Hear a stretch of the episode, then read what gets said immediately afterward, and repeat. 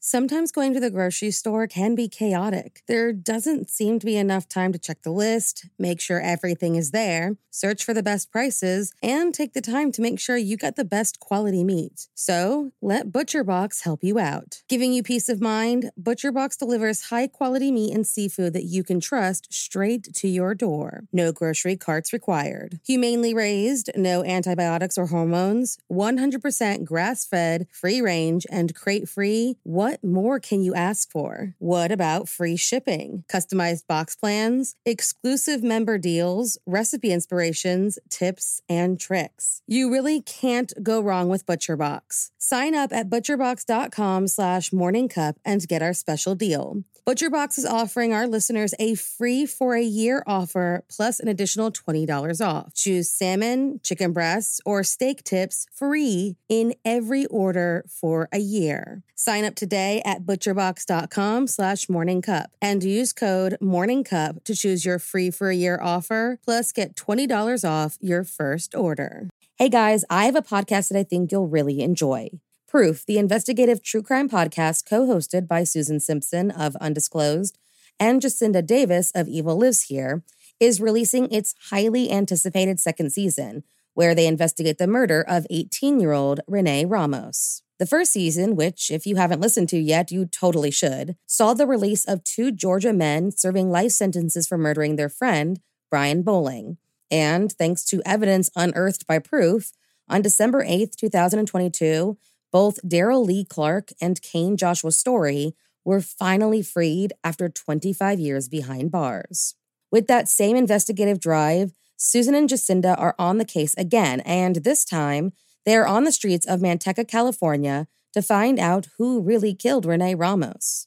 In Proof Murder at the Warehouse, you hear how, on June 5th, 2000, Renee's body was found buried beneath a pile of debris inside a new Home Depot building and how, despite tips hinting at alternate suspects, her boyfriend, 18 year old Jake Silva, and 33 year old Ty Lopez were arrested and convicted of her murder. Fans of true crime and investigative series won't want to miss this riveting new season. Follow the case as Susan and Jacinda uncover long overlooked evidence about what really happened to Renee by listening to Proof Murder at the Warehouse wherever you get your podcasts. There were two more murders 15 miles when away. police arrived, they found the telephone and electricity lines described by one investigator as reminiscent of a weird religion. Morning. Cup of murder. Wouldn't it be nice if, once imprisoned for one crime, a murderer just laid out who all of his other victims were? Well, on October 1st, 2003, a man was found guilty for a murder that maybe he didn't admit to, but his DNA sure did. So, if you like your coffee hot but your bones chilled, sit back and start your day with a morning cup of murder. When Scott Thomas Erskine was just five years old, he ran out into traffic and was hit by a station wagon, resulting in him being in a coma for 60 hours and frequent blackouts. When he was just 10, he started molesting his six year old sister and abusing her friends. At 15, he escaped a juvenile detention facility and raped a 13 year old girl at knife point. Basically, he had deviant sexual behavior from a very young age. Somehow, despite all of this, he was able to secure an interview as a camp counselor. On his way to the interview, he beat a 14 year old boy unconscious during an attempted rape. This time, a judge wasn't going to let the now 18 year old get off easy and sentenced him to four years in prison. He was paroled in 1984, and in 1993, Scott Erskine invited a woman to his home and held her hostage for several hours. During her capture, she was repeatedly raped and sodomized before she was let go.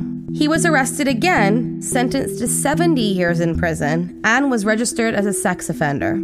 A step that was incredibly important because, as a sex offender, Scott was required to submit his DNA to a database where it sat until March of 2001 when the San Diego Cold Case Squad reopened an unsolved case from 1993. This was the case of the murder of 9 year old Jonathan Sellers and 13 year old Charlie Keever. Here are the facts of that crime. On March 27, 1993, Charlie Keever went to his friend's home to go on a bike ride. Last minute changes resulted in Jonathan Sellers, the younger brother of Charlie's friend, going on the ride instead. The two boys left around noon and headed towards a local fast food restaurant in San Diego, and then headed towards a pet store to play with the animals. Soon after they left, they came into contact with a man who lured them into an igloo like fort made out of brush along the river. It was there that the boys were molested and killed. Their bodies were discovered on March 29th by a bike rider. Jonathan Sellers was found hanging by a rope from a castor bean tree, arms and legs bound with rope, gagged and naked from the waist down. A rope was wrapped around his neck, and his genitals were damaged. Charlie Keever was on the ground, his genitals bloody, and showed extensive bite marks. Inside his mouth was semen that was sampled and, in 2001, connected to Scott Erskine. In 1994, while on parole, Scott's probation officer called into police about her parolee being a potential suspect. However, after a cursory look, it was determined that his crimes made him low priority as far as a suspect in the murder of the two boys. If it wasn't for the judge deciding to make Scott Erskine a registered sex offender, the case could have remained unsolved. By September of 2003, Scott was tried for the boys' murder. His public defender, not denying that Scott killed the boys, insisted that the car accident from his childhood left him with serious brain injuries that left him incapable of distinguishing right from wrong. The argument did not stop jurors, who had been shown pictures of the boys' bodies, from finding Scott Erskine guilty of murder on October 1st, 2003. However, they did find it difficult to agree on a sentence. The judge declared a mistrial and a second jury was brought in in April of 2004. This time, the jury returned a verdict of death. But his DNA wasn't done telling a story, because while waiting for the start of his new trial, he was connected to an unsolved murder of Renee Baker, who was murdered in Florida on June 23, 1989. Renee had her neck broken and drowned before being left nude near the bank of the Intercoastal Waterway in Palm Beach. Neatly piled in the sand, just 66 feet from her body, were her neatly folded clothes, sandals, and purse. Also nearby was a cigarette butt which contained the DNA of her attacker, Scott Erskine. This time, he admitted to raping and killing Baker and was sentenced to life without parole. Many believe that Scott Erskine can be connected to other unsolved homicides, though none have been revealed as of yet. Thank you for joining me in my morning cup of murder. Please join me again tomorrow to hear what terrible thing happened on October 2nd. Don't forget to rate and subscribe and let me know how you like it. If you want to help support the podcast, there's always Patreon or just sharing it with your true crime obsessed friends. And remember, stay safe.